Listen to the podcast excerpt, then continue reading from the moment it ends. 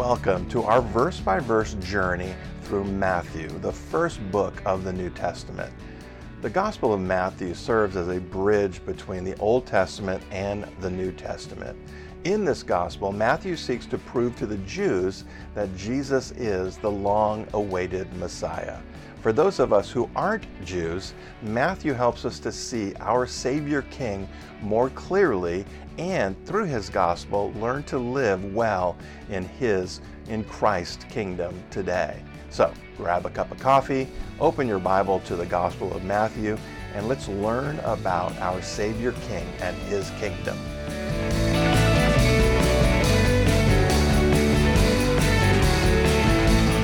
Your Bibles to Matthew chapter 6 as we continue our series through the Gospel of Matthew, series I've entitled The Savior King and His Kingdom. The book of Matthew, the Gospel of Matthew, describes Jesus um, and his role as king. And it was uh, written primarily to Jews, it was written to a Jewish audience, Jewish Christian audience. And it was meant to show them how Jesus is the king of the Jews. And, and as the king of the Jews, that, that he has a right to rule, as it applies not just to the Jews, it applies to believers.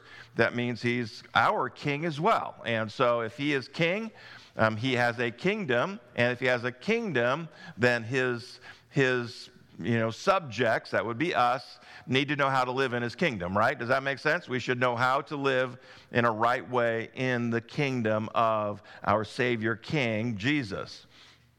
We're in that section of the gospel that's referred to as the Sermon on the Mount. It began with the Beatitudes, those attitudes that form the basis through which we do, you know, life in that kingdom. And then we shifted in to the second half of chapter 5 through the end of the Sermon on the Mount. And we get a series of principles, just little paragraphs that describe a principle of the kingdom. And so we've been, been going through those. We've gone through 10 so far. We're going to go through two more this morning. And, and then chapter 7's got another half a dozen or so. And uh, we'll go through those as fast as the Lord lets me. So, um, you know me, I could take a lot longer, right? and there are a couple of us saying, I wish you would go longer. Come to the Tuesday morning Bible study. You want to, you want to go a long time. We're in, we're in Isaiah, at least for a couple more weeks, and we're going to take a short break. But we're going, we're taking our time. So it's good stuff. All right. So let's pray, and then we'll get into this, uh, this next part of these kingdom principles. Heavenly Father, we do come. And Lord, as we're going to, one of the things we're going to talk about today, Lord, is you know the, the, the things of this world. And that, Lord, we're going to make the distinction about uh, the things that we should care about and the things that we should care for. And Lord, there is a distinction to be made there, and it's an important one. And Lord, it's often in those things that we care about that the most, uh, the most difficulty comes into our lives because sometimes the things or the people that we care about the most are ones that cause us the most, the most pain, the most discomfort, the most uh, difficult circumstances of life come in that, those areas. And while there's not, a, there's not a cure or there's not a remedy for that, with the exception of the peace that comes through the power of the Holy Spirit, ministering through the truth of the Word of God based on faith in Jesus Christ. And so we come before you now, and I know there are some here this morning, right now, as I've already had conversations with them that, that are, are dealing with cares, uh, dealing with things that are, that are hard. And, uh, and they're not hard because of a lack of faith, they're hard because they are hard. And so I pray, Lord, for them a great, a great wave of peace as they just sit at your feet just for a brief moment and experience your presence as we get into your word and discover what you would say to us about things and about the stuff that we care about. We praise you, Lord. We lift up this day to you in Jesus' name. Amen.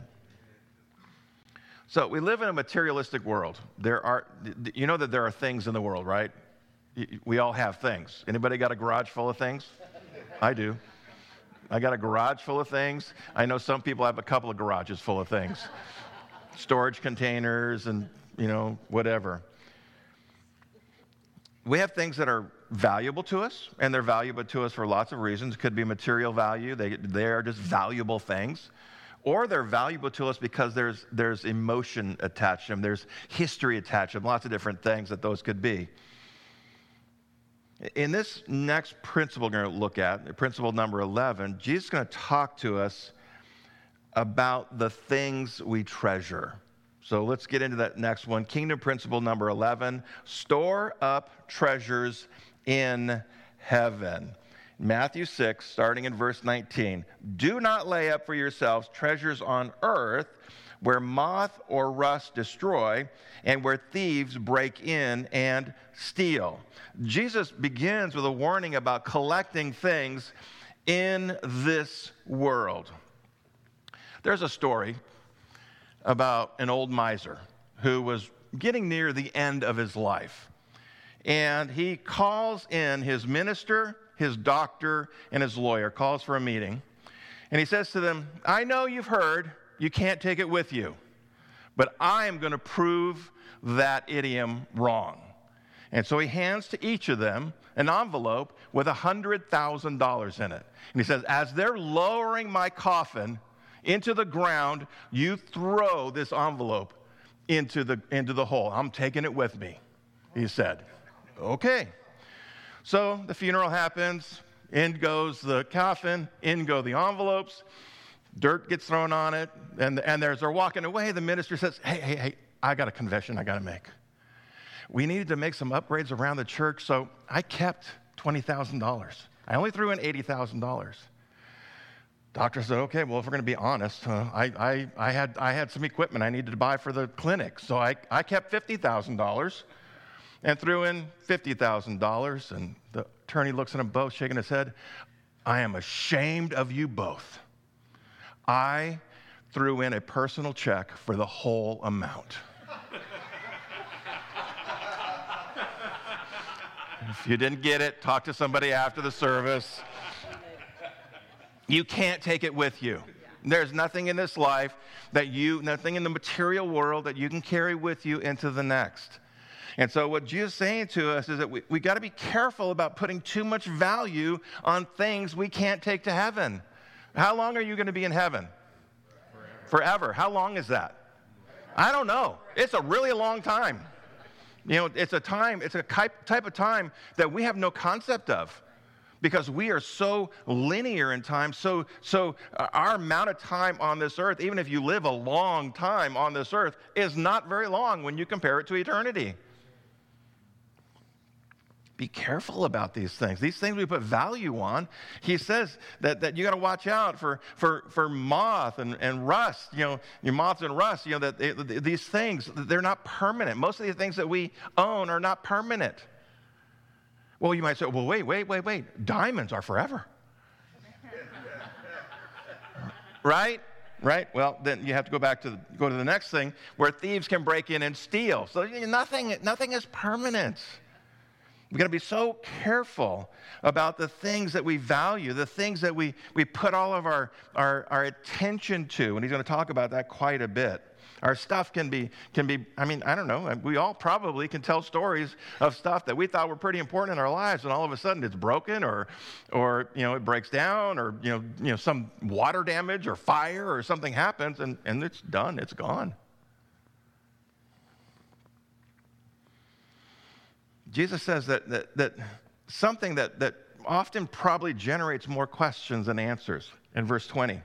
He says, But Lay up for yourselves treasures in heaven, where neither moth nor rust destroys, and where thieves do not break in and steal. Well, the question is then, what is a treasure in heaven? And, and how do I store them there, right? Isn't that, not, is that not a logical question? If there is such a thing as a treasure in heaven, which there is because Jesus said so, and so if there is, what is it? And how do I do it? How do I get treasure stored up in heaven? I want you to notice it says, lay up for yourselves. It's, a, it's something I do, we do, if you're a believer in Jesus Christ, it's something you do that results in treasures being stored for you in heaven. That means there are things on this earth that we can do that have a result in heaven, that have a, have a, a, a profit us or, or earn something in heaven. Now, not salvation. You can't earn salvation, it's a free gift. But there's obviously something that is rewarded to us. Jesus said a little bit later in Matthew, Matthew 16, 17, the Son of Man will come in the glory of his Father with his angels, and then he will reward each according to his works. Now, that's a, that's a good news and a bad news situation. If you're one of his people, it's good news. One of his, if you're not one of his people, it's not good news, it's bad news. You know, part of growing in faith is discovering what those things are, what those treasures, not, not what those treasures are, but the, what the things are that we do that produce treasures in heaven. How do we produce treasures in heaven? What do we have to do? How do we do that? Well, the kingdom principles are a good starting point. Kingdom principle number seven, you all remember it, right? No, okay, I'll just tell you. Love everyone. Love everyone. Who's everyone? Everyone. Yeah, when, when we, that's not natural, right? Can we admit right now it's not natural to love everyone? There are probably people in this room that are looking around saying, I don't, I don't know if I can love everyone. There's people real close to me that I don't have, I have a hard time loving.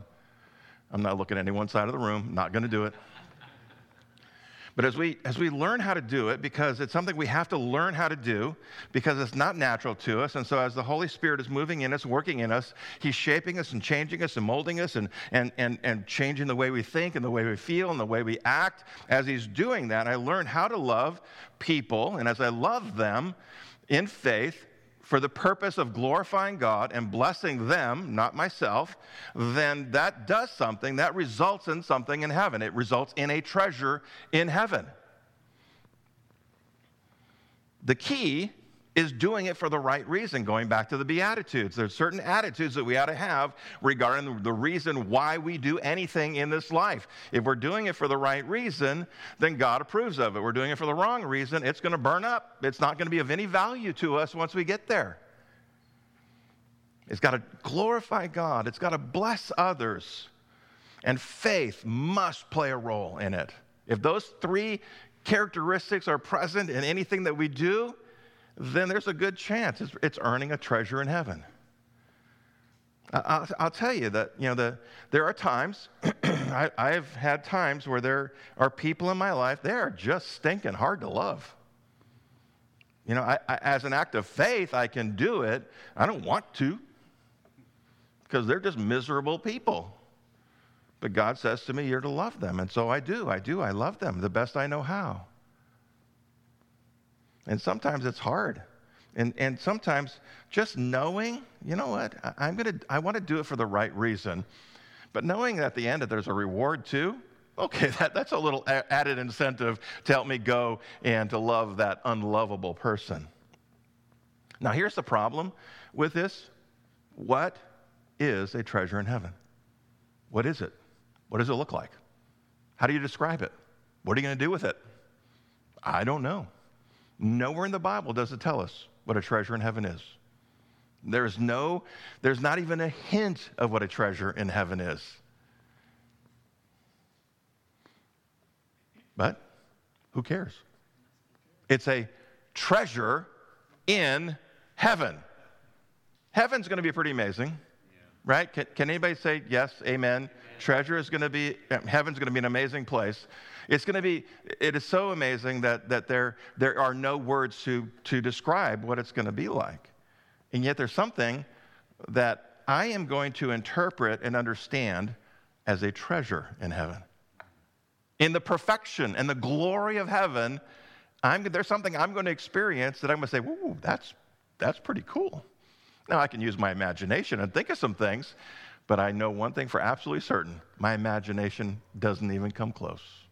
Not even close. Besides, my mad- imagination is wrapped in way too much of Rick for it to be right and correct. And Jesus explains to us, goes on to say, why is this a big deal? Why, why should we even bother with this? Verse 21 For where your treasure is, there your heart will be also. The reason why Jesus doesn't want us storing up treasures on earth And ultimately, He doesn't want us fixated on treasures in heaven either. It's good just to know they're there, but not to be so focused on them, is because they will distract us from the good works that produce treasures in heaven.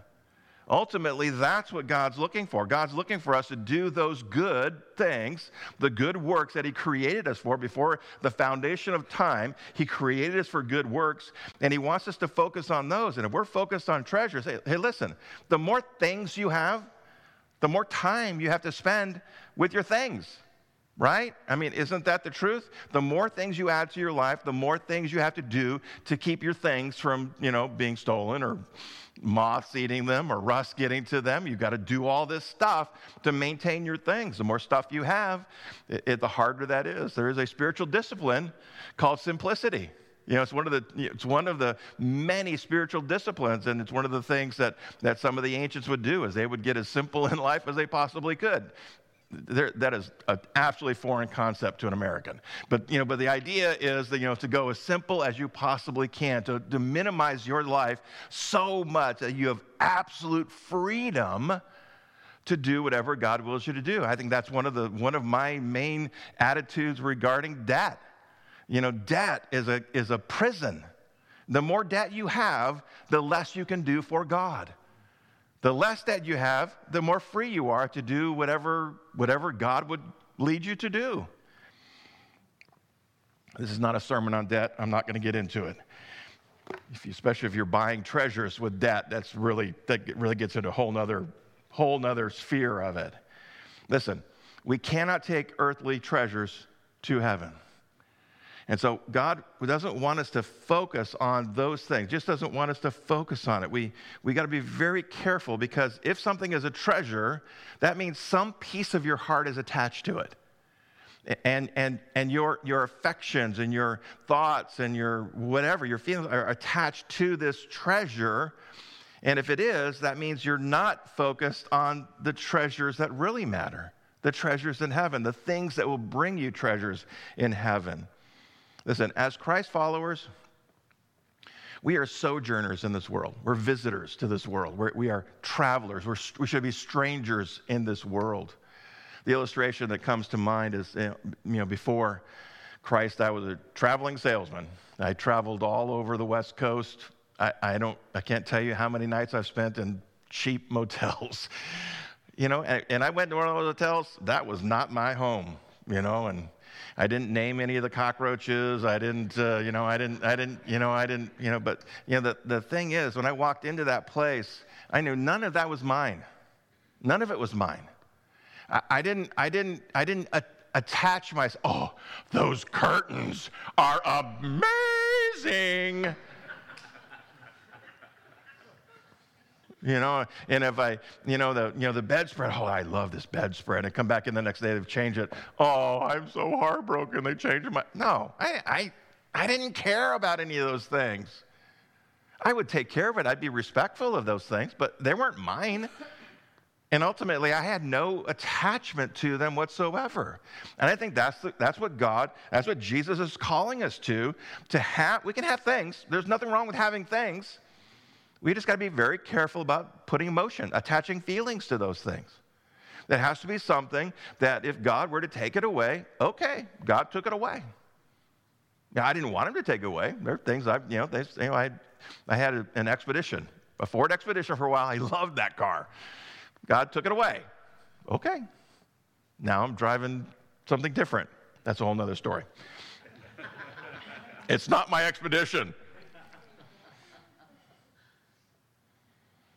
Our heart needs to be in heaven. Our heart needs to be attached to the things of heaven, the things of God. That's where our emotions are. Now, now, again, this is where we have to be careful about the things that we care about and the things we care for. That the things we care about, there are things that God has given to us, put in our lives that He wants us to care about. Our relationships, he wants us to care about those relationships. And there are many of them, many different varied styles and, and iterations of that, where He wants us to care about those things. But for the most part, most of the things in our life, He wants us to care for them. That means to take care of them, to, to do what is right in relation to those, but without emotion. Without feelings attached to them. You know, if, you know, guys might, you know, get, get into cars. I'm looking at Miles, I'm thinking of cars. You know, n- not that you have this problem, Miles. I'm not, I'm not condemning you here. But, you know, you know, you know, guys can, you know, and I used to be a car guy. I loved cars. And I, you know, I, I you know, it, it was all about, you know, having the best car you possibly can, whatever, the fastest, whatever the biggest sound system, whatever, whatever, whatever the kids are doing now. But anyways, the, you know, the different things that we do, and, and, and, and, but you get so attached to those things that if something happened to it, you would be heartbroken, you'd be crushed, you'd be, you, you, and you would put so much attention into doing that thing that you wouldn't be able to do things that God would call you to do. And that's what God wants us to do. He wants us, he wants us to put first things per, first. And all these other things, they're just things and, and, and you're not carrying any of them with you. You can't take any of them with you. And so we ought to give them the right amount of care. Care for, but be careful about caring about things. Be very careful. If I care about this thing too much, moths and rust and thieves might come in and take it away. We need to watch out for those things.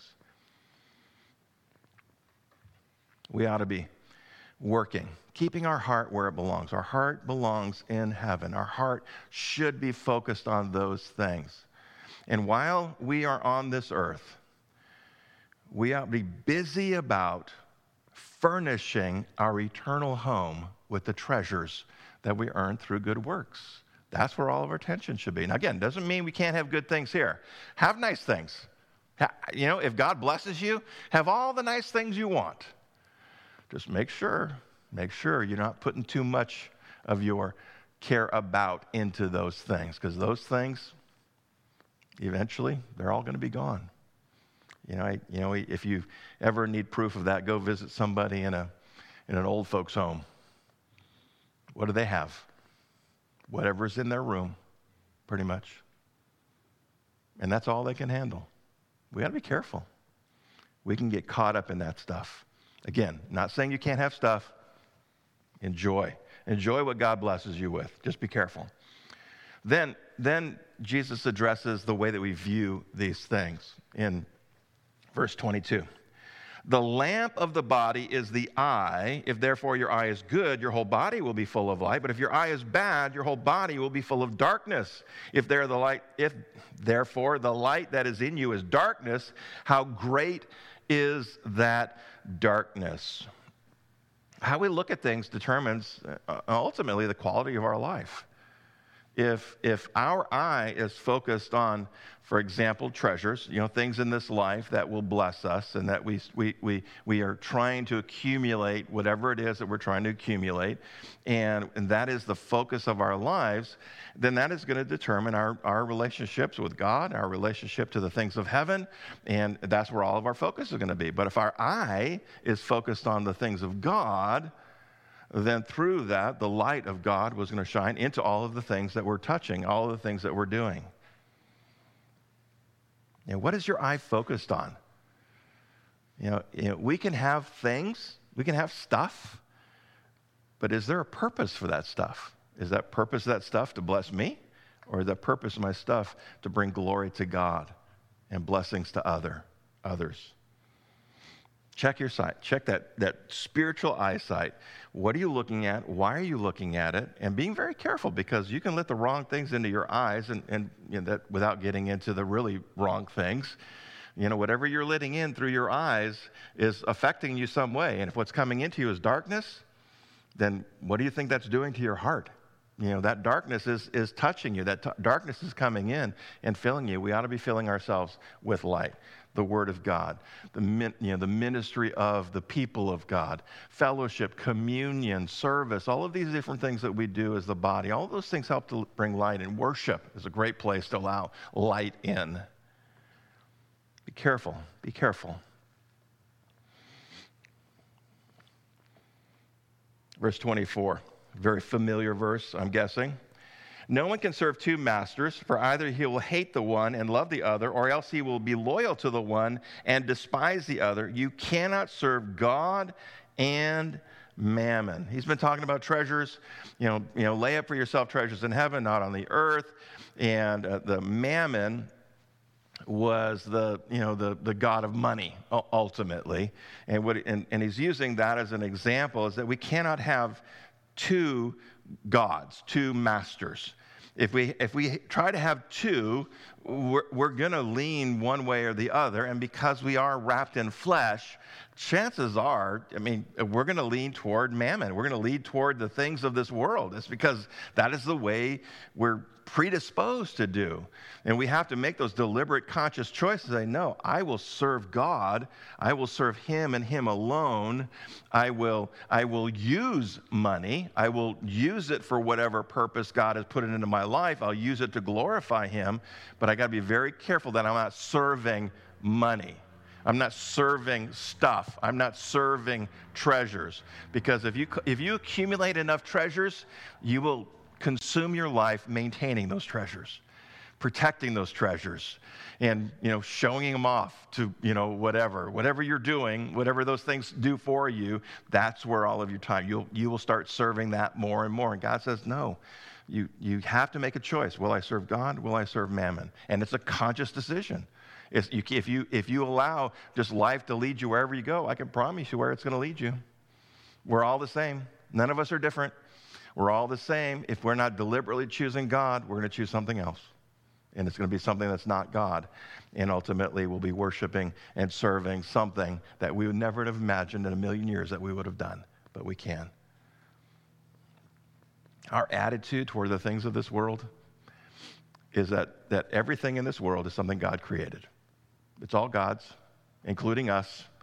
And that if we have stuff, we have it as a caretaker of that stuff. We're called to care for it. We're called to take care of it. We're called to do whatever is right with it. But we don't, we don't, we got to be very careful about the idea of ownership and the idea of this is mine, I earned it, I, I, I, I, I. No, no, it's all God's. And, and if it's in my life, He put it in my life so that I could care for it for whatever season that I have it, for whatever purpose He gave it to me for. And once, I'm, once that's done, then I move on to the next thing, and that's okay. Nothing in the material world belongs to us, not even us. Not even you belong to yourself. We all belong to God. Amen? Okay, kingdom principle number 12. This will be our favorite one of the day. Do not worry. Anybody groaning inside right now? Oh, don't talk about that, Pastor. Do not talk about that. Verse 25 Therefore I say to you, do not worry about your life, what you will eat or what you will drink, nor about your body, what you'll put on. Is not life more than food and the body more than clothing? Worry, the word worry appears six times in verses 25 to 34. It's clear from this that, that worry does not belong in the heart of a believer. And yet, it happens pretty commonly, right? Would you, will you admit that worry occasionally creeps into your heart? It happens. Nobody's done. Okay, well, thank you, Larry. Thank you at least giving me a, a, little brief little nod there. So, you know, at least one person is, is here with me. Worry is a very natural response to circumstance of life. Very natural. And that's the problem with it. It's a natural response. God doesn't call us to respond naturally. How does He call us to respond? Spiritually.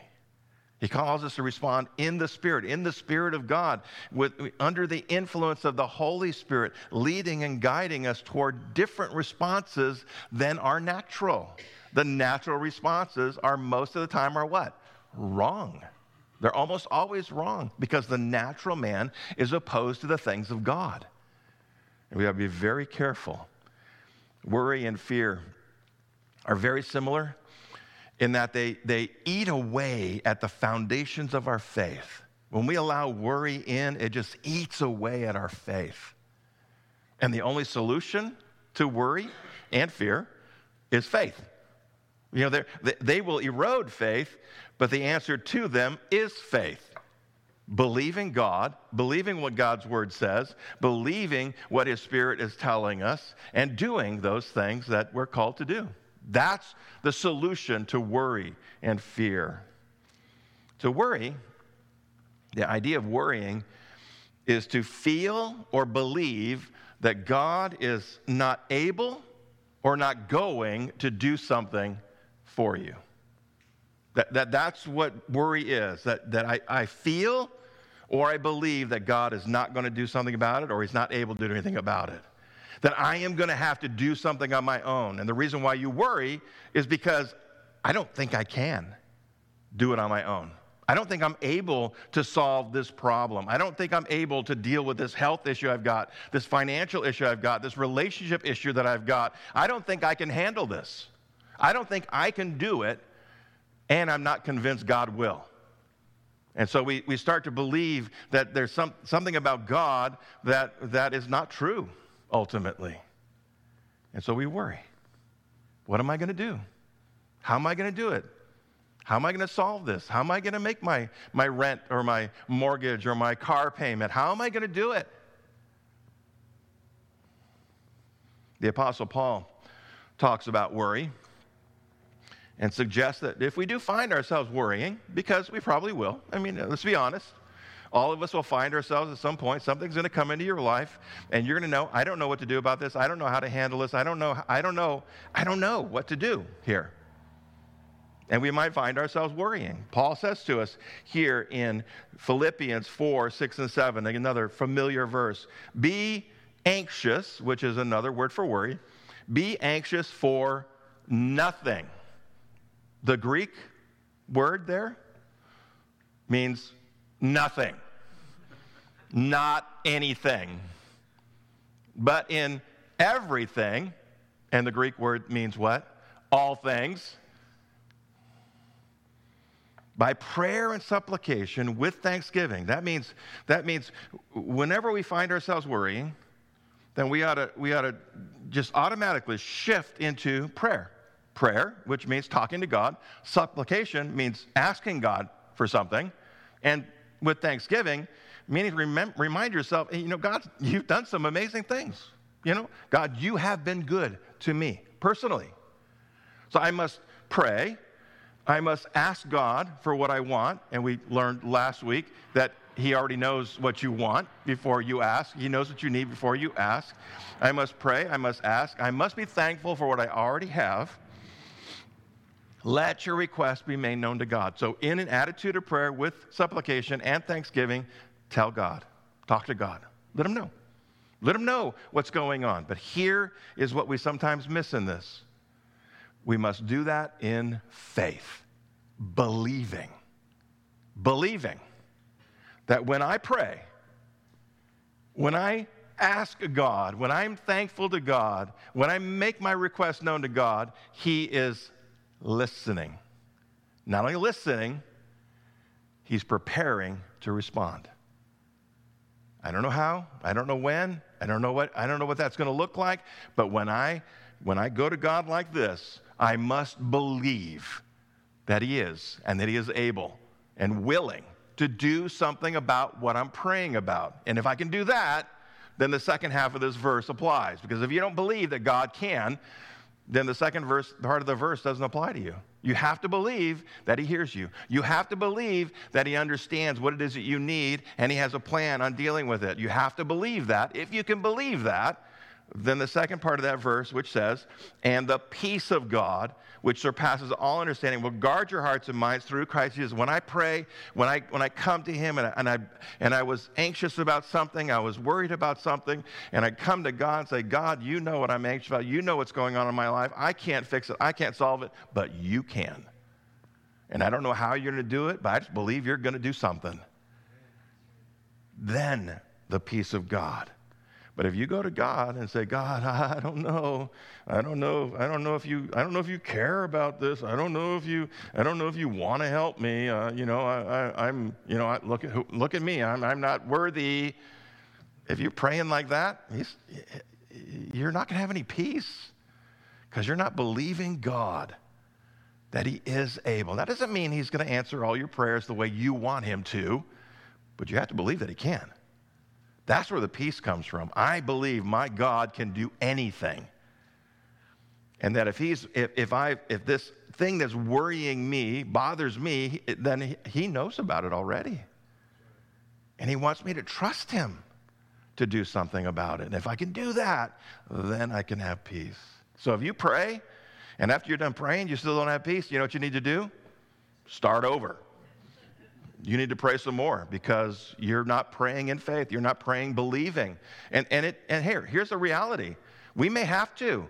There's some things that are so big in our lives, so hard, so, so far beyond us and what we know and understand about both God and the world around us, we may have to pray and pray and pray and pray until we finally get to that place of peace. Because that's when you know you can stop. Well, actually, you don't actually ever stop praying until He actually answers, but you know you can get to that place. You can get to a place of absolute peace, a peace that surpasses understanding. And if you don't get it the first time, you know what you do? You knock on that door again. If you don't get it the second time, what do you do? You knock on that door again. You keep knocking. You keep asking. You keep seeking until what? Until you get what you're asking for. And we don't have to worry. Worry is a choice. Worry is something we do because we just we just do it. We don't have to worry because God has promised something to us. And 1 Peter 5, 6, and 7 says this Therefore, humble yourselves under the mighty hand of God, that he may exalt you in due time, casting all your care upon him, for he cares for you. God has, if you are one of his children, he has obligated himself. That means he has made it a requirement in his existence to care for you. He's made, it, he's made it an obligation. He has chosen to care for you, and he cannot go back on that.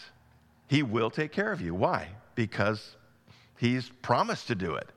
And so when he promises something, he can't, he can't unpromise it, right? There's three, three realities of worry. Three things that we need to keep in mind. When worry starts to creep in, there's three things we need to just kind of wrestle our heart through. The first one worry is irreverent. Irreverent. It is a failure to put our trust in God for something. That, that it, is a, it is a failure of reverence for God who is able to do anything and everything. If I'm worrying about something, I'm saying God either can't or won't do something about this. That maybe it's out of his control. Nothing is out of God's control. It's irreverent. The second thing, worry is irrelevant. Worry cannot change anything. It cannot do anything good or bad. Actually, it probably produces more bad, it produces no good. And worry is irresponsible. Worry accomplishes nothing. But what it does do is it consumes your mind and wastes the energy that you could be spending on good. If you're spending your time worrying about something, that means you're not thinking about good. You're not thinking about doing good. You're not planning to do good. You're not working toward good. Every moment we spend worrying is a waste of time and accomplishes nothing. Jesus gives us a couple examples here of that. Verse 26 Look at the birds of the air, for they neither sow nor reap nor gather into barns, yet your heavenly Father feeds them. Are you not of more value than they? Which of you, by worrying, can add one cubit to his stature? Cubit's about 18 inches. Can you make yourself 18 inches taller? Um, that's probably weird for me. But no, you can't. So why do you worry about clothing? Consider the lilies of field, how they grow, neither toil nor spin. Yet, yet I say to you that even Solomon in all his glory was not arrayed like one of these. Now, if God so clothes the grass of the field, which is today, and tomorrow is thrown into the oven, will he not much more clothe you, O you of little faith? Jesus says that, that worrying is a matter of faith. It's a matter of trusting God. If we trust God, then, then the, the, the, the purpose or the, or the result of worrying b- becomes obsolete. It, it, doesn't, it doesn't have a place in our lives. If we are worrying, it's because there's something in our life that we don't trust God for. Now, I've had this conversation. with People say, Oh, I, I trust God. Well, of course you do. You're a believer in Jesus Christ. Of course you trust God. And you probably trust Him a lot in a lot of areas. But if there's worry in your life, that means in that area, you don't trust God. Or your faith is God, in God is weak in that area. That doesn't mean you don't trust God, but in that one area, if you're worrying and the Bible says not to do it, that means in that one area, your faith is weak. You know, we, we, we act like that's accusing somebody of being the devil. You know, like, what are you, what are you saying to me, Pastor? You're saying my faith is weak in something? Yes, it is. Doesn't mean you're lost. It doesn't mean you're going to hell. I mean, we all have areas in our life where we're weak in faith. All of us. No one is perfect, right? Am I, am I speaking to imperfect people? Can we just get a show of hands that, you know, some of you are imperfect? Some of you are, won't raise your hand because you think you are perfect. Listen, we, we probably trust God in a lot of things, but there are probably areas in our life where our, our trust in God is not as strong as it needs to be. And sometimes, you know what God will do? When there's one of those areas in your life, you know what he'll do? He'll bring something in. He'll allow something to happen to your life. You know what? Rick needs to trust me in this area. And right now, he doesn't know that he doesn't. He doesn't know that he doesn't trust me enough in this area. So he allows something to happen to make me stronger in my faith. Why? Be- because he uses my faith to bring glory to himself. And the stronger my faith is, the more glory he gets. The more the people around me are blessed. The more their faith grows as my faith grows. Listen, it's okay. It's okay if you realize something in your life is not the way that it's supposed to be. You know what you should do? What do I say every time you realize something's not right in your life? Somebody say, repent right now. Come on, people, repent. It's not a, it's not a, it's not a four letter word. I think it's six letters. It's not, it's not a curse word to repent. It is the greatest gift that God has given to the church repentance. We don't have to be lost in our sin. We don't have to continue struggling and fighting our way through the things of this life. We can just walk in freedom, recognizing that when I blow it, when I make a mistake, I realize something's not right, I can just repent. And the Bible says that He will wash me clean. And then I can, I, can be, I can go forward in absolute freedom because I'm not dragging my sin around with me everywhere that I go. Somebody say hallelujah. That's a glorious thing. Okay, fine. It's a tough crowd this morning. Verse 31. I better get done. We got stuff to do. Therefore, do not worry. Okay, what, what did just say there? Do what? Do not worry. Saying, What shall we eat, or what shall we drink, or what shall we wear? I want you to notice something. He's talking about the basic necessities of life. He's saying, Don't worry about those. If we shouldn't worry about the basic necessities of life, then why are we worrying about all the really ultimately unimportant stuff? If, if, if he's saying don't worry about, uh, about having enough food, then we shouldn't be worrying about, you know, all the other things that we put value to, that we care about, when we should just be caring for them and recognizing they belong to God. And if God decides He wants it back, that He has every right to take it. We don't like that. Verse 32 For after all these things the Gentiles seek, for your heavenly Father knows that you need all these things. The Gentiles, when he says the term Gentiles there, he's referring to unbelievers. You know what? We, we sometimes have some wrong ideas, wrong attitudes about unbelievers. You know, the best attitude to have regarding unbelievers is pity. Pity. Now, we don't, we, most of us, many of us have grown up with the idea that we hate the idea of pity. What pity is, is it, it's saying that someone's in a situation where they're absolutely helpless to do anything for themselves. They can't change what they are.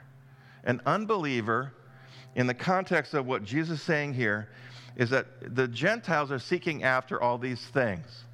You know, they're seeking after all these things, and, and they worry about these things because they, they're seeking them, and in many cases, not getting them.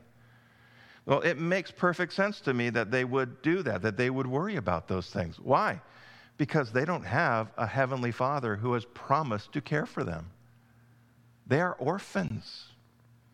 They have, they have, they can only depend upon themselves, trust in themselves. I can still remember my life before I was a believer. That was who I was. I trusted in Rick. And you know what? Rick wasn't God. Rick couldn't solve all of Rick's problems. He couldn't answer all of my questions. You know, I speaking of myself in the third person like I'm.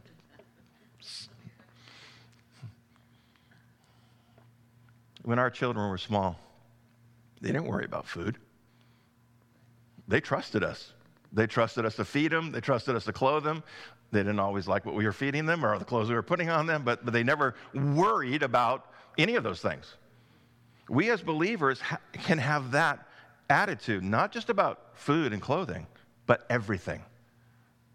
If, if, if God's going to take care of feeding us and clothing us and all that stuff, then there is nothing He won't care for. And we have to trust Him completely for all of those things. Unbelievers don't have that. They are orphans on the street, and they have no one to trust in but themselves, or tragically, in others like the government, which we'll get to that this afternoon probably. Because they've rejected God as their heavenly Father, who do they trust in? Who can they trust in? When we worry, we are acting like orphaned unbelievers. That's not what God calls us to. That's not the life that God calls us to. He calls us something higher than that, something greater than that. And I love the fact, one of, my, one of the things I love about things like this, what God is saying is we don't have to do that. We don't have to live that way. We can live a life free of worry. We can live a life that is free because, you know, worry is, is bondage. It's a type of bondage that we put ourselves into and we walk through. And God says, you can be free of that. Just trust. Trust God. Care about the things that I want you to care about, and then care for everything else as if they are God's things and that He will ultimately take care of them. When we worry, we're not acting like believers. Verse 33. But seek first the kingdom of God, his righteousness, and all these things shall be added to you. Therefore, do not worry. Again, do not worry about tomorrow, for tomorrow will worry about its own things. Sufficient for the day is its own trouble. Hey, focus on today. Don't worry about tomorrow. You know, almost all worry is in the future, right? We know that. It's almost always about the future, what's going to happen. You know, you know how, what's the test result going to be? What's the, you know, is, is this going to get better? Is this going to get worse? Whatever it is, that's what worry is all about. And, and Jesus says, hey, just focus on today. Just live today and don't worry about that. Instead, instead, seek the kingdom of God and his righteousness. What is the kingdom of God? Where is the kingdom of God? Well, wherever God reigns as king. We know as believers, where is that supposed to happen? Right here in our hearts. He's supposed to reign in our hearts. And so we, we seek God first in our own heart, the, the, his kingdom, make sure that he is king of our lives. And that means that when we come to those things of worry, we have to take them to the throne of God and say, God, what am I supposed to be worried about this thing or not? And, and we already know the answer to that probably should be no. And if God is king in our lives, then, then, we, then we start expanding out from that. You know, as a man, you know, I need to, I need to, I need to let Jesus be king of my life. And then I have a responsibility to my wife to help her you know, to make sure that Jesus is the king of her life and the children and the grandchildren and, you know, the neighbors and the church and all these things. As we, as we allow Jesus to be king of our lives, then that frees us up then to start allowing, seeking his kingdom elsewhere around us. But it's got to begin in here because if it's not in here, then don't, bo- you know, shouldn't bother going out anywhere else because if he isn't in you, you're not going to be able to carry him anywhere. And if he is king, he's obligated himself to do certain things. What things? Everything his word tells us. We can believe that. We can trust him. God, you have promised to do these things. And we can trust that. So not only should we seek to replace worrying with God's kingdom, but we must also seek God's righteousness. God's righteousness is that which aligns with His word, His will, and His way. So, whatever is right, it's, it's thinking, feeling, and doing what is right. We often focus on the doing part, but it also has to do with the thinking and feeling. You know, there are right feelings. Did you know that? There are right feelings and wrong feelings. Wait a minute, what's that? What do you mean? Feelings aren't natural. Feelings are natural. Yep, that's the problem. Natural is not always good. Now, there are some feelings, we get it, I understand it. We got to be very, very suspicious of our feelings because they will lie to us. The Bible tells very clearly that the, our heart will lie to us. We have to seek to feel, to think, and to do what is right in God's eyes. That means we got to know what is right, and we seek to do what is right. Just first in our own life, start again, start with ourselves, and then we allow that to, to spread out to those around us as much as possible. And when we catch ourselves worrying, and it's going to happen, when it happens, we must ask ourselves a question Is it right for me to worry? Is it right for me to worry? Don't, don't, don't add the subject. Ask the simple question Is it right for me to worry? And what's the answer? Well, we heard it three times in the text today. Do not worry. Now, and I want you to notice there were no conditions. Do not worry unless, except. Do not worry. I, have got to, I've got to begin with that. Answer that question. Do not worry. Now, now, again, uh, we're all human. And so we're going to find ourselves in that place. We have, to, we have to acknowledge it is not right for me to worry. It is not right. I am worrying. But it's not right for me to worry. We have to, we, we we as a culture sometimes justify some of these wrong behaviors, and we allow those wrong behaviors to, to really permeate our entire lifestyle, and then it reaches out and touches everybody around us. And we've got to start with the reality certain things that are, that are natural and common and, and accepted all around us are not right. And if they're not right, then I need to at least acknowledge it in my heart that it's not right. And once I do that, then I can start to reach out and say, okay, what am I worrying about? And, and I need to ask myself the question if I was not worrying about this, because worry takes the place of, of doing what is right, if I was not worrying about this, how would I feel about this? What would I think about this? And what would I do about this? Because if I wasn't worrying about it, I probably would do something different. I would probably think something different. I would probably feel something different. What should I feel? What should I think? What should I do if I was trusting God in this thing? Because that's a choice. I'm either worrying or trusting God. Well, well I do trust God, mm, but you're worrying. The two don't go together. So if I wasn't worrying, how would I, what would I do to prove that I was trusting God? And we can fill in the blanks of all the different things. You know, you know, you know, if I, you know, I can't make my car payment, you know, what, what would I do? I, I worry. I, I, yeah, okay, okay. If you can't make your car, you can't make your car payment. What should you do? Okay, I'm not going to worry about it. I might make a phone call, call the loan company, say, hey, I can't make my car payment. What can I do? Maybe they'll give you a solution. Maybe you can be changing something you're doing in your life. You think about those things. What can I do that proves that I trust God here? But worrying is not it. You'll never, trust, you'll never prove you trust God by worrying. You'll never do anything good by worrying. It produces no good whatsoever. And in fact, it proves that you don't trust God. If Jesus tells us not to worry, what does that say to us? Is it possible not to worry? If Jesus says not to do it, it has to be possible not to do it. Jesus would not tell us to do something that we were incapable of doing.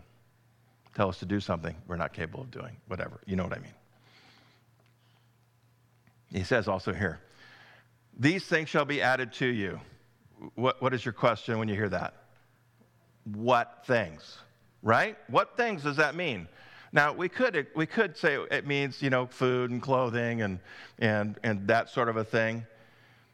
But if we're truly seeking God's kingdom, we're seeking His righteousness, that question becomes irrelevant. It doesn't matter what these things are. If I'm seeking God's kingdom, I'm seeking his righteousness, then one of the things that I'm saying to God is God, I trust you for absolutely everything. I trust you for these things. What do we know about God? God is good, God is holy, God is righteous, God is pure, God is love, God is gracious, God is merciful, right? Do we know those things about God? If He adds something to our lives, what can we say about those things? That they are good. And they line up with His character. So I don't care what those things are. Because I know when He adds something good to my life, when He adds something to my life, if it's coming from Him, I'm going to like it. Well, I, I can't say I'm going to like it. There's some things he's added to my life. I'm saying, I'm not sure I actually like that. But I accept it because it's right, it's true, it's good. Because God is. What is your part?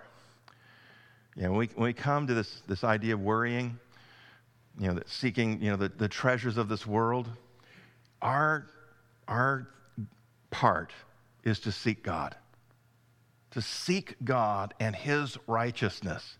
If we can do that, it answers all of the questions of life. All of the stuff we struggle with, all the stuff we wrestle with, it doesn't make the hard things go away, but it might make them a little more, a little more tolerable. You know, it, you know the hard things are hard. That's the reality of the life that we're living. But if I can trust God, if I can seek Him, and I can learn how to trust Him, then, then, then I can go through these things in a way that brings glory to Him and blesses others. And that's my goal. My goal is to glorify God, bless others, and grow faith. Well, what about, what about me? What about what I get out of it? You get God out of it. And when, God, when you get God out of it, you get everything you need because he will not deny his people the good things that they need, that he desires to give them.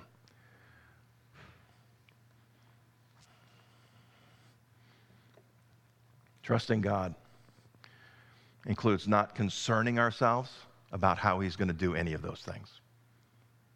We just trust him.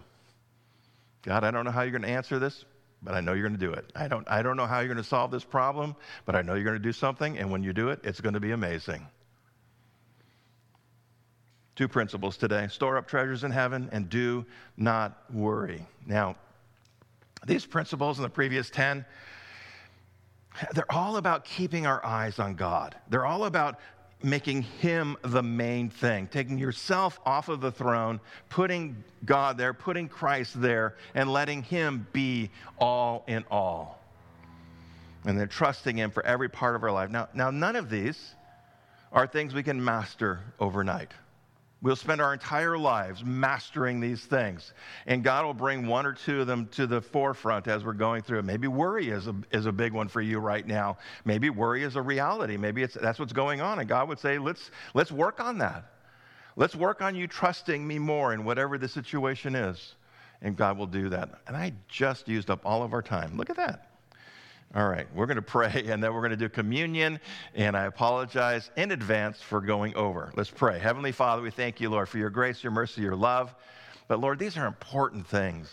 Lord, there are so many people have allowed worry or fear or anxiety to, to have a place in their lives that it doesn't that it doesn't deserve. Now, now I know there's some things that, that come into our lives that are just harder to deal with, and there's other other realities that relate to anxiety and different things like that.